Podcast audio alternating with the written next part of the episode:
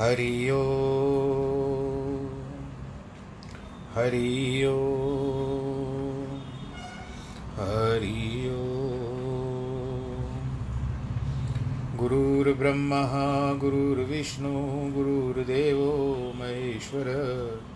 गुरुर्साक्षात् परब्रह्म, तस्मै श्रीगुरवे नमः। विघ्नेश्वराय, वरदाय, सुरप्रियाय लम्बोदराय सकलाय जगद्दिताय नागाननाय श्रुतियज्ञविभूषिताय गौरीसुताय गणनाथ नमो नमस्ते। नाहं वसामि वैकुण्ठे योगिनां हृदयेन च मद्भक्तां यत्र गायन्ति तत्र तिष्ठामि नारद। जिस घर में हो आरती चरण कमल चितलाय तहारी वासा करे ज्योत अनंत जगाए जहाँ भक्त कीर्तन करे, बहे प्रेम दरिया। तहाँ हरि श्रवण करे, सत्यलोक से आए। सब कुछ दीना आपने, भेंट करूँ क्या नाथ? नमस्कार की भेंट लो, जोड़ू मैं दोनों हाथ। शान्ताकारं भुजगशयनं। पद्मनाभं सुरेशं विश्वाधारं गगनसदृशं मेघवर्णं शुभाङ्गं लक्ष्मीकान्तं कमलनयनं योगिवृद्धानगम्यं वंदे विष्णुं भवभयहरं सर्वलोकैकनाथं मङ्गलं भगवान् विष्णु, मङ्गलं गरुडध्वज, मङ्गलं पुण्डरीकाक्ष मङ्गलाय स्तनो हरि सर्वमङ्गलमाङ्गल्ये शिवे सर्वार्थसाधिके शरण्ये त्र्यम्बके गौरी। नारायणी नमोऽस्तु ते। नारायणी नमोऽस्तु ते। नारायणी नमोऽस्तु ते।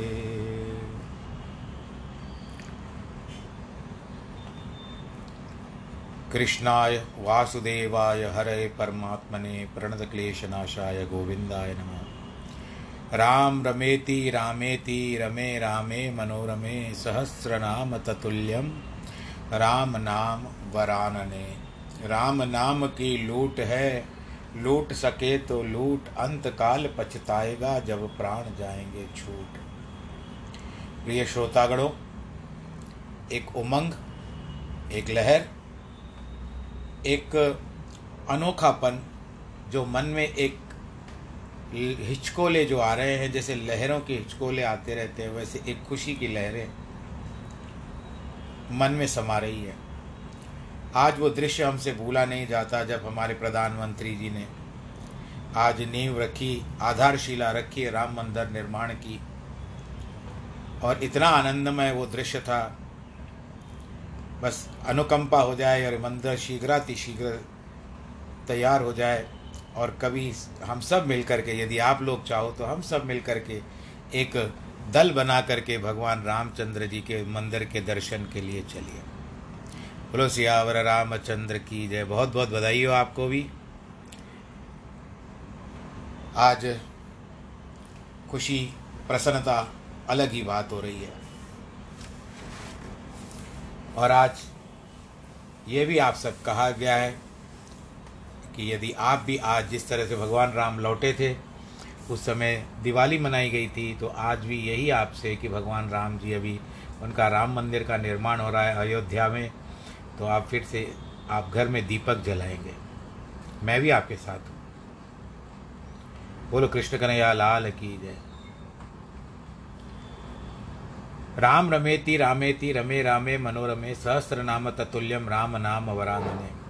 भगवान शंकर जी ने पार्वती को यह वरदान वचन दिया है कि जो विष्णु सहस्त्र नाम का पाठ करते हैं वह यदि किसी कारणवश न कर पाए तो उस समय में ये तीन बार अगर कह दे इस मंत्र को, राम रमेति रामेति रमे रामे मनोरमे सहस्त्र नाम ततुल्यम राम नाम वरानने, यदि ये तीन बार कह देंगे तो उनको विष्णु सहस्त्र नाम का फल मिल जाएगा। इतनी सारे हमको प्रसाद मिले हुए हैं, लेकिन हम लोग उनको देखते नहीं हैं। हम लौकिक पदार्थों को और ज़्यादा देखते हैं। चलिए, आज हम तेरहवें अध्याय में फिर बढ़ रहे हैं और चौदहवें श्लोक में हम लोग अब आरंभ कर रहे हैं। सर्वेंद्रिय गुणाभासम, सर्वेंद्रिय विवर्जितम, असक्तम सर्ववृक्षैव, निर्गुणम गुणभोक्तृ आत्मा संपूर्ण इंद्रियों के विषयों को जानने वाला है। किंतु वास्तव में सभी इंद्रियों से रहित विवर्जित है। आसक्ति रहित होने के कारण सबका धारण पोषण करने वाला सर्वभृत है और निर्गुण होने पर गुणों को भोगने वाला गुण भोक्त है। जैसे रखोगे, आत्मा वैसे ही रहेगी, परंतु बुरे कामों में आपका संग नहीं करेगी। घर में प्रकाश करके कोई भी कार्य किया जा सकता है। पुस्तक पढ़ी जाती है, भजन किया जाता है, व्यर्थ का वार्तालाप किया जाता है, दुष्कर्म भी किए जाते हैं। इन सब का दायित्व कार्यकर्ता पर कार्यकर्ता पर है, प्रकाश पर नहीं। आप बत्ती जला करके जो काम करते हो, उसका दायित्व आपके ऊपर है। जो प्रकाश तो कहेगा कि मैं तो आप अब मोबाइल में बैटरी है और इसके अंदर सिम कार्ड है। कार्य सारा सिम कार्ड करता है, परंतु बैटरी तो केवल प्रकाश है तो प्रकाश का अब बैटरी चार्जिंग रहती है, फ़ोन चलता रहता है। बैटरी इसके ऊपर अपनी ज़िम्मेदारी नहीं लेती है। इसी कारण, इसी प्रकार मन, इंद्रियाँ, बुद्धि और गुण सभी आत्मा की शक्ति से ही प्रवृत्त होती है। हम कर्म करते हैं, किंतु उन कर्मों का दायित्व आत्मा पर नहीं है।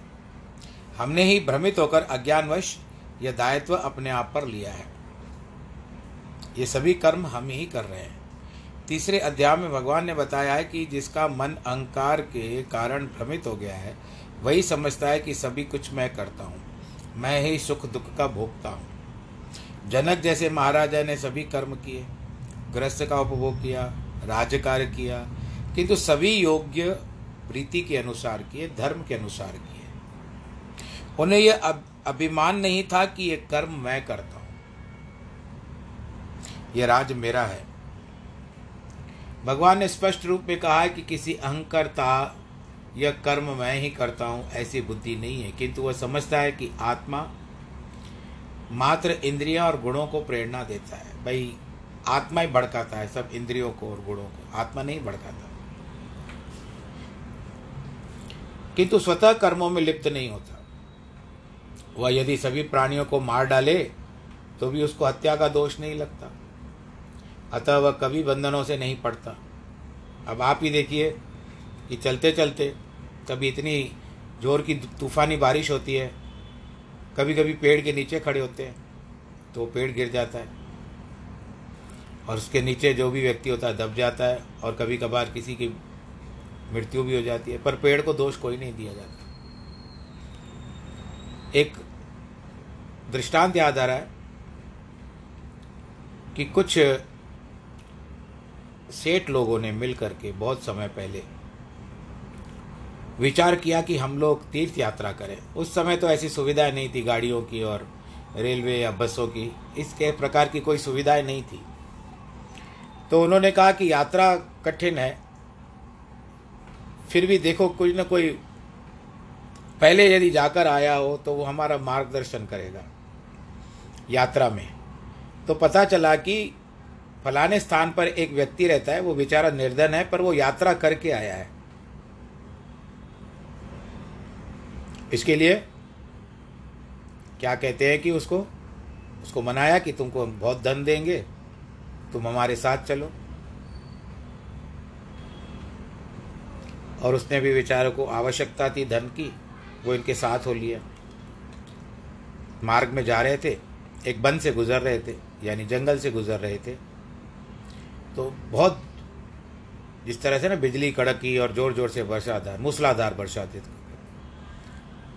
तो एक ये मंदिर के पास सब लोग रुक गए। अब वो पाँच, जो चार पाँच, जो सेठ थे, बहुत देरी तक प्रतीक्षा करते रहे। बारिश नहीं बंद हो रही है, नहीं बंद हो रही है, नहीं बंद हो रही है, नहीं बंद हो रही है। कहते हैं, आज भगवान जी बहुत नाराज़ हैं। हमको आगे बढ़ने ही नहीं दे रहे यात्रा में। इसका क्या कारण हो सकता है? क्योंकि हम इस जैसे निर्धन व्यक्ति को लेकर के आए हैं। जिसके कारण हमारी भगवान जी परीक्षा ले रहे हैं। इसको यहाँ से निकाल दो। ये हटेगा तभी बारिश बंद होगी। उसको धक्के देने लगे। सब एक, एकजुट हो गए। अब वो गरीब कहता, ठीक है, अगर आपको मुझे भेजना ही है तो कम से कम बरसात बंद होने दो। मैं चला जाऊँगा। कहते, नहीं, तू हमारे लिए अशुभ है। तेरे कारण ये सब व्यवधान पड़ रहे हैं। कठिनाई आ रही है। तू नहीं रहेगा हमारे साथ। अब चार पाँच थे, ये बेचारा अकेला पहुँच नहीं पा रहा था उनसे। उन्होंने मंदिर से उसको धक्का दे दिया। अब ये बेचारा भीगने लगा। भीगते भीगते क्या हुआ? सामने एक बहुत बहुत गहरा एक बरगद का पेड़ दिखाई दिया उसको। वो दौड़ करके उस पेड़ के नीचे जा करके खड़ा हो गया। अब पेड़ के नीचे जब खड़ा हो गया, उस व्यक्ति ने क्या देखा? दो मिनट में ही इतनी ज़ोर से बिजली गिरी उसी मंदिर के ऊपर और वो मंदिर धराशायी हो गया। और जिसमें वो जो पाँच, चार, पाँच सेठ जिन्होंने इसको पापी कह करके, निर्धन कह करके धक्का दे दिया था, वो उसी में खत्म हो गया। तो क्या अब इस निर्धन का दोष है? कि उन्होंने, उसने सारी योजना रची? नहीं। या बिजली का दोष है? या मंदिर गिरने का दोष है? किसका दोष है? वो तो जहाँ हो गए गति हो गई उनकी। जाको राखे साइया मार सके ना कोई। बाल न बांका कर सके, जो जग बैरी हुई इस तरह से मैं कभी किसी मंदिर में सेवारत था।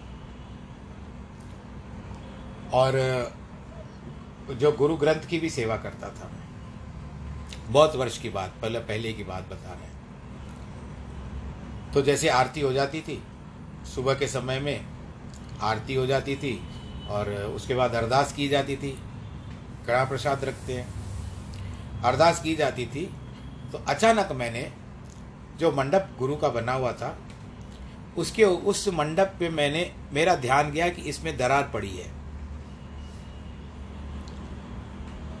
मैंने देखा, अनदेखा कर दिया। फिर जैसे जाकर के वचन साहब लेते हैं। जब वचन लिया, वचन लेने के बाद वहाँ से उठा और नियम था कि पहले मुझे प्रसाद दिया जाता था। और भगवान जी का चरणामृत भी लेते थे हम लोग, आरती के बाद। चरणामृत लिया, प्रसाद लिया हाथ में, बस प्रसाद खा करके, बस मंदिर से थोड़ा, यानी मतलब बाहर जाके ऑफ़िस में बैठ जाते थे हम लोग, थोड़ी देर के लिए। क्योंकि भीड़ आती रहती थी दर्शन के तो तो थोड़ी देर के लिए बाहर जा कर के कुछ चाय वाय की व्यवस्था होती थी तो चाय पीने के बाद फिर से मंदिर में आकर के बैठते थे।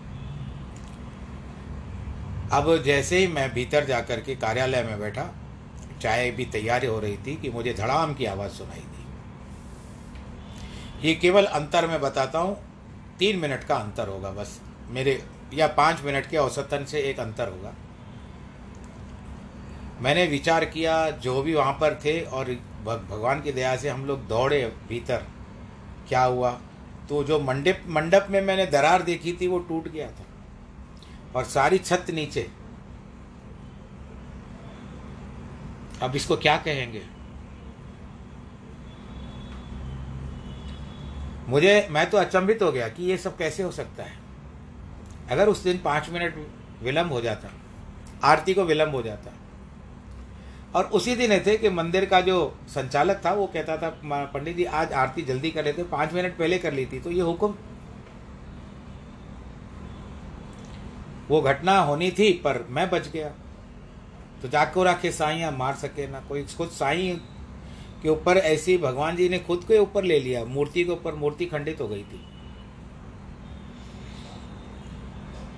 तो यही बात होती है कि दोष किसके ऊपर दिया जाए? दोष किसी के ऊपर नहीं दिया जाता है। दोष हम लोग एक दूसरे के ऊपर लगाते हैं। दोषारोपण करने में हम लोग बहुत माहिर हैं। विशेषता प्राप्त की है कि जिसपे दोष, और कई तो दोषी स्पेशलिस्ट होते हैं। कि किसी की बुराई करना हो तो उसके पास जाकर के बैठ जाओ, सब कुछ बता देगा। बोलो, नारायण भगवान की जय। कभी भी बंधनों में नहीं पड़ती आत्मा। भगवान अर्जुन को सूक्ष्म अहंकार से दूर रखना चाहते हैं। वह कर्म मैंने किया है ये योद्धा का संहार मैंने किया है। इस प्रकार उससे युद्ध भी करवाया और उसे अहंकार से मुक्त भी किया। हम ऐसा भी सोच सकते हैं कि भगवान जी ने पहले उसको अहंकार से मुक्त करवा दिया था। नहीं तो वो समझता था कि मैंने युद्ध जीत लिया है। अगर जीत भी जाता, भगवान के उपदेश ना देने पर भी अर्जुन तो जीतना संभव था। और पक्का था। परंतु उसको अहंकार हो जाता, इसके लिए भगवान ने उसके अहंकार पे पहले ही लगाम लगा दी। आत्मा तो निर्गुण है, परंतु उसकी शक्ति के बिना कोई कर्म नहीं हो सकता।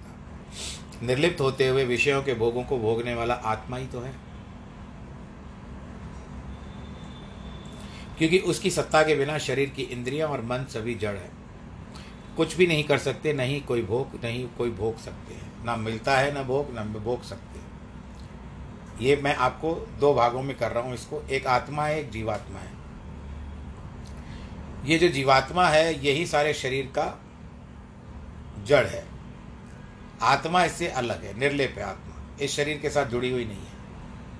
यानी एक प्रकाश देना मात्र है, परंतु जो कार्य होते हैं वो जीवात्मा के द्वारा होते हैं। और जिसकी जीवात्मा अच्छी होती है, जिस तरह से वो आप जैसे लोग सुन रहे हैं, अनुभूति होती है फीलिंग्स जिसको कहते हो, जब आत्मा तक तृप्ति हो जाती है तो आदमी को खुशी होती है।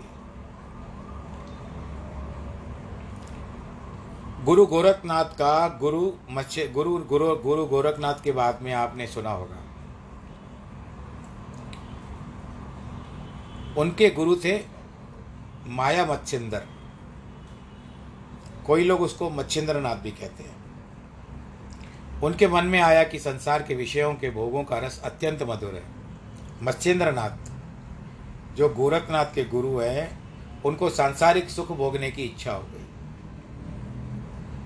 उसको एक बार भोगा जाए तो कितना अच्छा हो। अतः योग शक्ति से शरीर का त्याग कर एक राजा की मृतक देह में चले गए। उस राजा ने थोड़ी देर पहले ही प्राण त्यागे थे। उसमें प्रवेश किया तो राजा जीवित हो गया। किंतु आत्मा उसमें मत्स्येंद्रनाथ की थी। इस शरीर से मच्छिंद्रनाथ भोग विलासों का उपयोग करते हुए खूब आनंद लूटने लगा। अपने शरीर के पूर्व उसने आदेश दिया था कि कोई भी उसके निकट ना आए, क्योंकि उसे आशंका थी कि कहीं उसको कोई जगाने की चेष्टा न करे और उसे निष्प्राण समझकर शरीर को जला न डाले। तो उसका शरीर वो अपने आप सुरक्षित कर दिया था। क्योंकि उसके शिष्य गोरखनाथ ने देखा कि गुरु का शरीर तो यही है, ये तो स्वयं तो राजा के शरीर में निवास करके वो भोग विलास कर रहे हैं। अतः एक ऐसे तबले का जोड़ा बनाया कि उनको पीटने से ध्वनि निकल रही थी जाग मच्छिंद्र घोरक आया, और ये सत्य घटना है। जाग मच्छिंद्र घोरक आया। यह जोड़ा लेकर मच्छिंद्रनाथ के शरीर के निकट बजाने लगा। वह ध्वनि सुनकर के सजग हुआ और गोरख को आता देखकर अपनी शक्ति से पुनः राजा का शरीर त्याग कर अपने शरीर में आकर के प्रवेश किया। और ये फ़िल्म भी आई थी। गोरखनाथ फ़िल्म भी आई थी। इसको वास्तविक शाब्दिक का अर्थ है गोरक्ष, यानी गौ की रक्षा करना। तो आज आज कई लोग इसको बोलते हैं गोरख धंधे। अब वो किस तरह से कहते हैं, उसका मुझे पता नहीं है, क्योंकि मैं इन धंधों में पढ़ता ही नहीं। तो ऐसा करने से राजा फिर मृत्यु हो गई, उसके शरीर में कुछ नहीं रहा। भोग इत्यादि सब कुछ आत्मा करती है। किंतु फिर भी यह निर्लिप्त रहती है। जीवात्मा करती है। मैं आपको फिर से बता दूँ, जीवात्मा शरीर का भी त्याग होता है तो जीवात्मा को कष्ट प्राप्त होते हैं, आत्मा को नहीं मिलते कर्ण सुनते हैं, सभी उस आत्मा की शक्ति में, अन्यथा शरीर तो कुछ भी नहीं कर सकता। खत्म हो जाए कान तो क्या करोगे आप? इसी प्रकार तीनों तत्व रजस, तमस और आत्मा के ही अधीन है। इन सभी का भगवान विस्तार से चौदहवें अध्याय में कहेंगे प्रत्येक नगर में अनेक गलियाँ और मार्ग होते हैं और प्रत्येक का भिन्न भिन्न नाम होता है। हर एक गली का अलग अलग नाम होता है। किंतु नाम तो पूरे नगर का एक ही होता है। और यदि वह नाम न हो तो काम चल नहीं सकता। इसी प्रकार इस शरीर से भिन्न इंद्रिया, अंग और गुण अलग अलग है, किंतु आत्मा उस नगर के नाम के समान है। वह नाम आत्मा का है क्योंकि उसके कारण सभी की सत्ता है। किंतु वह आत्मा स्वयं निर्लिप्त है। जैसे नगर का नाम किसी भी गली या मार्ग के नाम से नहीं है, इस श्लोक का यही तात्पर्य है। बहिरंतश्च भूतानामचरम, चरमेव च सूक्ष्मत्वा तदविज्ञेयम दूरस्थम चांतिके च तत्।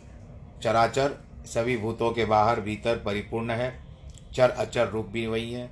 सूक्ष्म होने से जैसे सूर्य के करणों, किरणों से स्थित हुआ जल सामान्य मनुष्यों को जानने में नहीं आता, वैसे ही सर्वव्यापी परमेश्वर की भी साधारण मनुष्यों की समझ में नहीं आता है।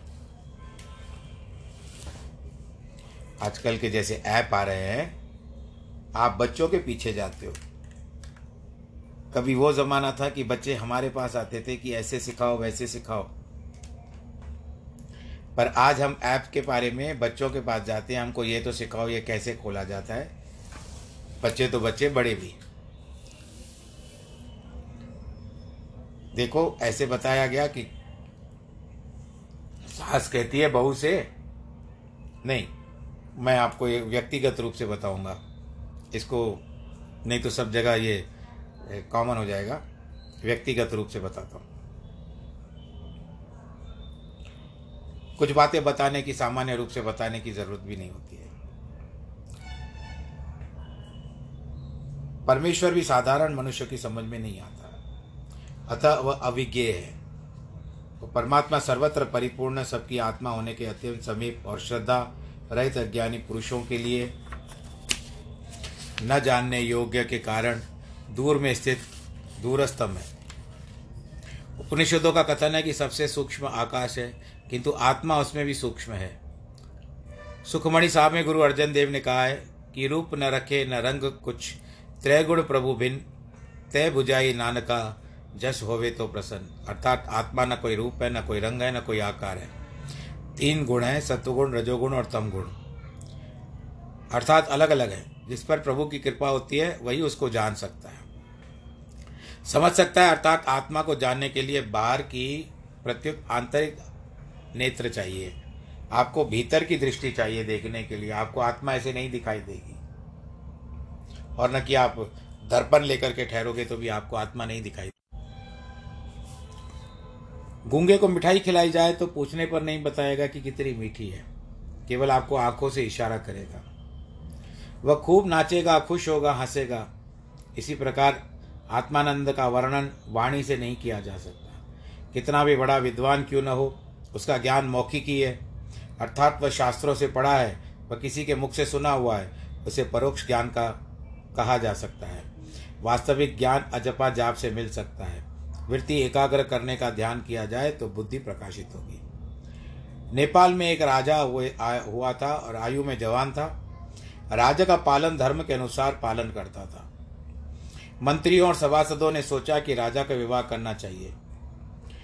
एक बड़े भूपति जमींदार की एक अति सुंदर युवती सुशील कन्या थी। सभी को बहुत पसंद आई, राजा भी मान गया क्योंकि वह भक्त भी थी। अंत में विवाह हो गया। रानी अत्यंत प्रेम पूर्वक ईश्वर भजन करती थी। राजा से भी धर्म के सभी अंग विद्यमान थे। पूर्व जन्म में जो पूर्ण धर्मात्मा होता है, दूसरे जन्म में उसके सात फल मिलते हैं। उसको सात फल मिलते हैं जो पूर्व जन्म में धर्मात्मा होता है। दूसरे जन्म में क्या फल मिलते हैं? उच्च कुल में जन्म लेता है। सुंदर शरीर प्राप्त करता है। राजा या प्रभु धनवान बनता है। भोग पदार्थों की कमी नहीं रहती। संतान सुपात्र होती है और विद्वान भी होता है और सुंदर स्वास्थ्य मिलता है। ये सात धर, फल धर्म के किए गए, कहे गए हैं, जिनमें से कुछ किसी को मिलते हैं और किसी को नहीं। कभी सभी फल विरले एक एक करके प्राप्त होते हैं। एक समय नहीं कि आकर के बैठ जाते, टोकरे में नहीं। इस राजा में ये सातों गुण विद्यमान थे। रानी से संतान भी हुई। रानी तो अति प्रसन्न हुई और परमेश्वर को धन्यवाद देती। हे प्रभु, तूने मेरी सभी इच्छाएँ पूर्ण की है। मेरे पतिदेव में सभी गुण हैं, किंतु मैंने उन्हें तेरा भजन स्मरण करते हुए कभी नहीं देखा। वह सदैव ऐसी प्रार्थना करती कि राजा किसी तरह भगवान का भक्त बन जाए।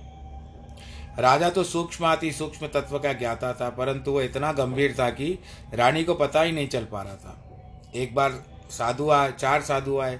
राजा ने उनसे आत्मज्ञान के प्रश्न किए, क्योंकि आदेश तो यही है कि संत मिले, कुछ कहिए, सुनिए, मिले असंत चुप कर रही है परंतु वे साधु दम्भी थे छत्मवेशधारी थे। राजा ने आदेश दिया, उन चारों को निष्कासित कर दिया जाए। निकाल दो। क्योंकि साधुओं का परिधान पहन करके जो आत्मज्ञानी नहीं है, वे साधु कहाँ से हुए? संन्यास संन्यास का पद बड़ा दायित्वपूर्ण होता है। सच्चे सन्यासी वे हैं जो गृहस्थ धर्म के अपने संपूर्ण दायित्वों को निभाते हुए और गृहस्थ आश्रम में निवास करते हुए, सत्संग करते हुए आत्मचिंतन करें। ऐसा नहीं कि ना नारी मोई घर संपत्ति नासी, मुंड मुडाए भय सन्यासी।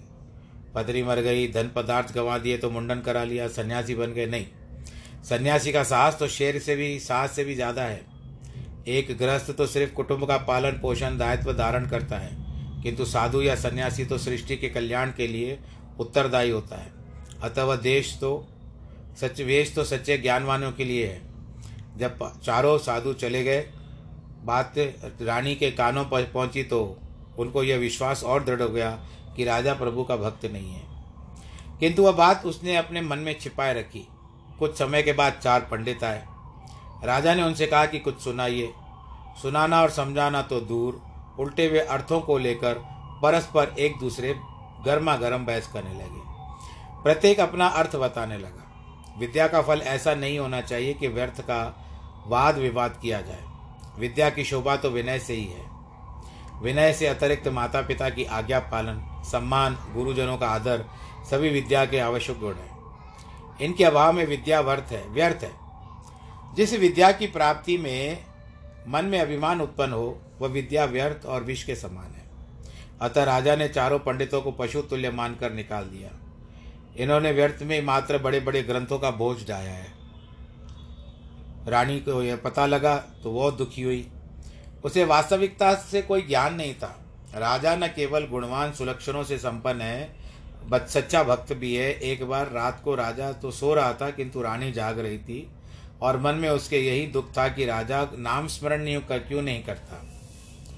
उस रात नींद में पासा पलटते हुए राजा के मुख से राम निकला। रानी बहुत प्रसन्न हुई। बाहर निकल मंत्री को बुलाया। राजा ने राम नाम का उच्चारण किया है। इक्कीस तोपों की सलामी बजाई जाए और वाद्य बजाया गए। मंत्री ने आदेश का अनुसरण किया, राजा जाग गया, पूछने लगा, ये हर्षवाद, ये तोपों की सलामी किस लिए? रानी ने कहा, ये आदेश मैंने दिया है, क्योंकि जब आप सो रहे थे, तब आपके मुख से राम का नाम उच्चारण हुआ। अतः मुझे भी आनंद हुआ।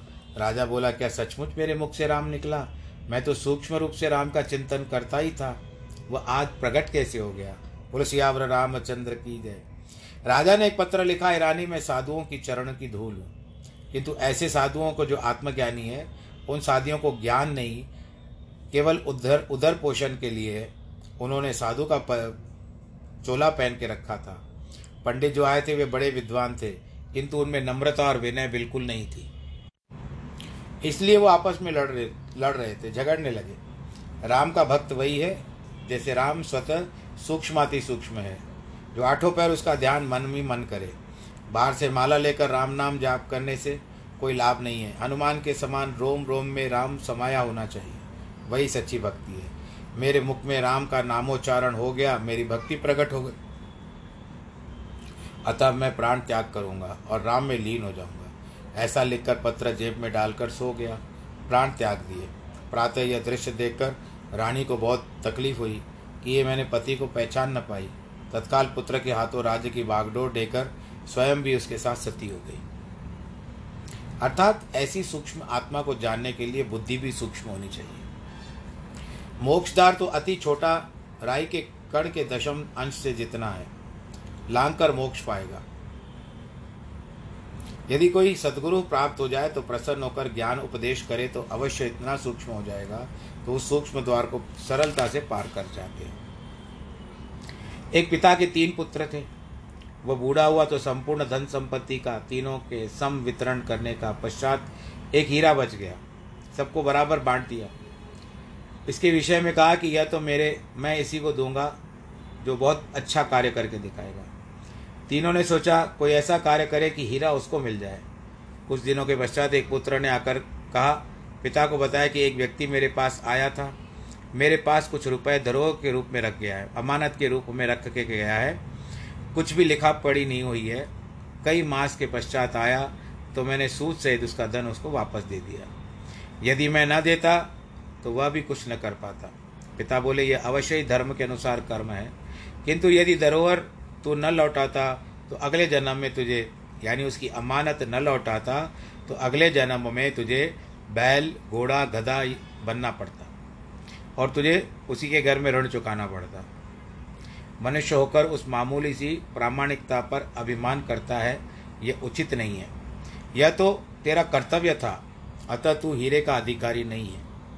कुछ दिनों के बाद दूसरा पुत्र आया, पिता से बोला, आज भ्रमण कर लौट रहा था।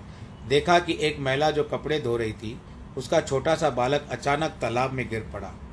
माँ चिल्लाने लगी, मैं अपने कपड़ों की चिंता न करते हुए तालाब में कूद गया और बालक को बचा कर ले आया। पिता बोले, तेरा काम तो अच्छा है, किंतु तूने तो सिर्फ़ मनुष्यता निभाई है। अतः इस हीरे का अधिकारी तू भी नहीं है। कुछ दिनों के बाद तीसरे पुत्र ने आकर के कहा, आज मैं सागर तट पर सैर करने गया तो देखा, तट पर मेरा शत्रु सोया हुआ है। ज्वार के कारण पानी चढ़ रहा है और केवल एक हाथ की दूरी पर रह गया है। यदि मैं लात मारता तो शायद समाप्त हो जाता, किंतु मैंने उसे उठाकर पानी से अत्यंत दूर ले जाकर उसको सुला दिया। न तो वह जागा, नहीं ज्वार का पानी उस तक पहुँच गया उसे पता भी न चला। पिता बोले, तूने बहुत श्रेष्ठ कार्य किया है। तू ही हीरे का हीरे का अधिकारी है। शत्रु का भला करना, उसके जीवन की रक्षा करना अत्यंत श्रेष्ठ कर्म है, जो हर व्यक्ति के लिए करना संभव नहीं हो सकता है। फरीदा बुरेन दा बलाकर गुस्सा, मन न हंडाई देही रोग न लागे, पले सभी कुछ पाए। बुरे का भी भला किया जाए और एक दिन वह अवश्य लज्जित होगा। उस पर क्रोध नहीं करना चाहिए। पिता ने वह हीरा तीसरे पुत्र को देकर कहा, यह लक्षण मनुष्य में तो क्या देवताओं में भी नहीं कठिनाई से होते हैं। यह सूक्ष्म बुद्धि का फल है। एक पूर्ण ज्ञानी महात्मा था। एक राजा उस शांति स्वरूप महात्मा के पास गया। बड़े प्रेम और श्रद्धा के साथ उसे नमस्कार किया। उसने बड़े सुंदर प्रश्न किए, जिन सभी के उत्तर उस महात्मा ने दिए। राजा अत्यंत प्रसन्न हुए, निवेदन किया, ईश्वर की दया से मैं राजा हूँ। आपकी सेवा आप कहे मैं कैसे करूँ? मेरी निधियाँ भरपूर है, खजाने भरे हुए हैं।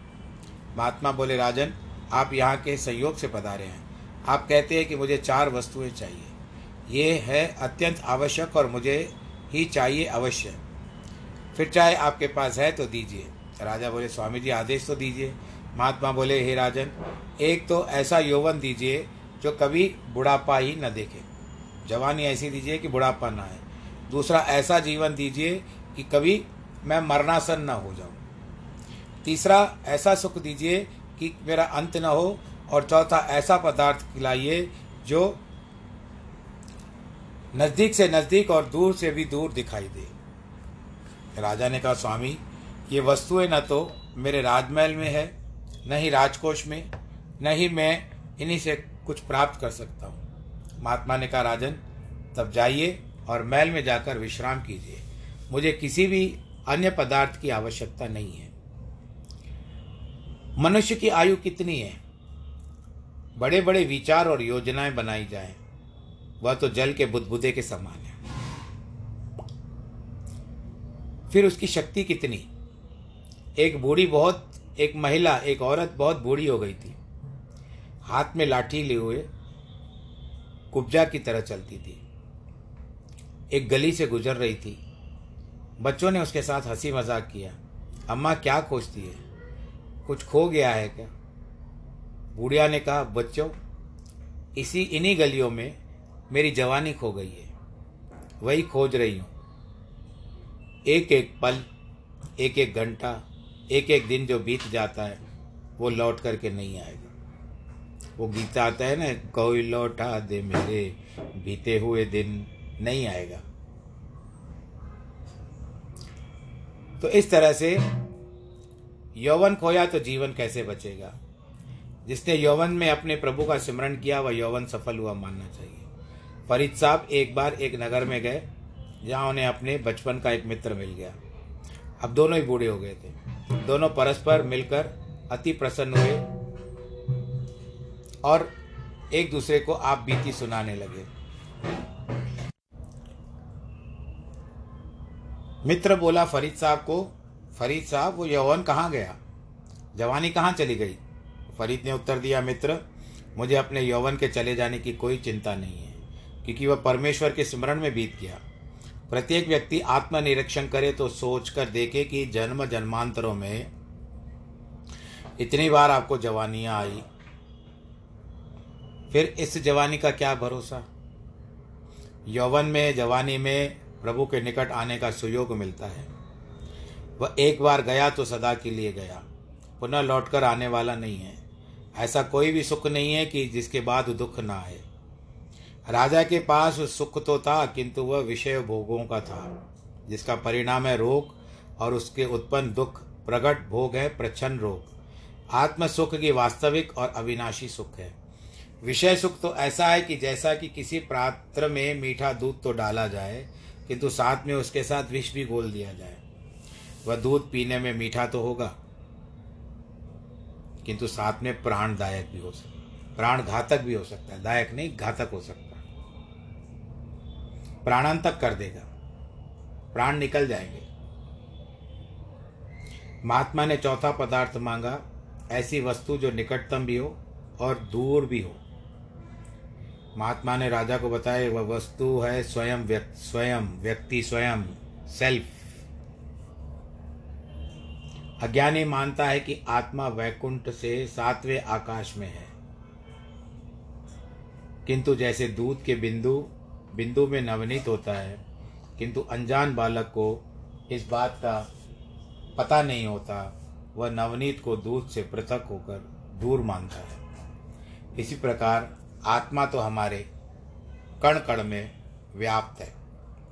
हमसे दूर नहीं है, निकटतम है, नज़दीक से नज़दीक है, किंतु अज्ञानवश हक उसे दूर मानकर उसके हम जंगलों में खोजते हैं और पहाड़ों की धूल छानते फिरते इस पर एक बताया गया ना कि कस्तूरी कुंडल बसे। कस्तूरी कुंडल बसे, मृग ढूंढे बन माए कस्तूरी कुंडल बसे, मृग ढूंढे बन माए ऐसे घट घट राम है, दुनिया देखे नहीं। कस्तूरी जो बहुत सुगंध का पदार्थ होता है, वो हिरण के नाभि में होता है। और कभी कभी उसकी सुगंध निकलती है, बहुत दूर तक फैलती है। हिरण को वो सुगंध आती है और आपको तो पता है कि उसको इन चीज़ों की वस्तुओं की आवश्यकता होती है, राग द्वेष। राग की बहुत आवश्यकता होती है द्वेष तो बेचारा करता नहीं। राग की बहुत आवश्यकता होती है, राग। तो वो भटकता है, बहुत सुगंध आती है, कहाँ से आ रही है, कहाँ से आ रही है, ऐसा कहते हुए भटकता है। तो इसके लिए कहा है कि कस्तूरी कुंडल बसे, मृग ढूंढे बन माए। बन माए, यानी मृग जो है बन में घूमता रहता है, ढूंढता रहता है। ऐसे घट घट राम है, दुनिया देखे नाए राम कहाँ पर बसे हैं? हमारे भीतर।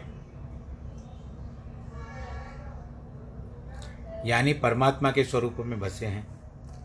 आप किसी भी राम नाम से ले लो, प्रभु के नाम से ले लो, स्मरण में ले लो, आपके भीतर जो बसा हुआ है घट घट व्यापक है, जो मानते हैं, हम भी मानते हैं। दुनिया देखे नहीं मतलब ऐसे घट घट व्यापक है, दुनिया देखे नहीं। तो दुनिया को पता ही नहीं चलता। राम तो आपके साथ है। अब आराम का समय हो चुका है। आज के कथा का विश्राम देते हैं। राम जी की पूजा भी हो गई। आज उनका शिलान्यास भी हो गया, मंदिर का, और आज हमने भी राम के आराम नाम से शुरू किया। और देखो, कथा भी खत्म हुई राम के नाम के आराधना से। तो आप सब लोग सुरक्षित रहो, ईश्वर आपको सुरक्षित रखे, और कोरोना के समय में अपना ख्याल रखें, सैनिटाइज़र का प्रयोग करें, और मास्क लगाएँ भीड़ भाड़ वाले इलाकों में मत जाएँ, जितना हो सके भगवान जी का चिंतन करते रहें। चिंता मत करिए, चिंता उसके ऊपर छोड़ दीजिए। आज जिनके वैवाहिक वर्षगांठ है और जन्मदिन है, उनको बहुत बहुत बधाई। सर्वे भवंतु सुखिन सर्वे संतु निरामया, सर्वे भद्राणी पश्यंतु माँ कश्चित दुख भाग भवेद नमो नारायण।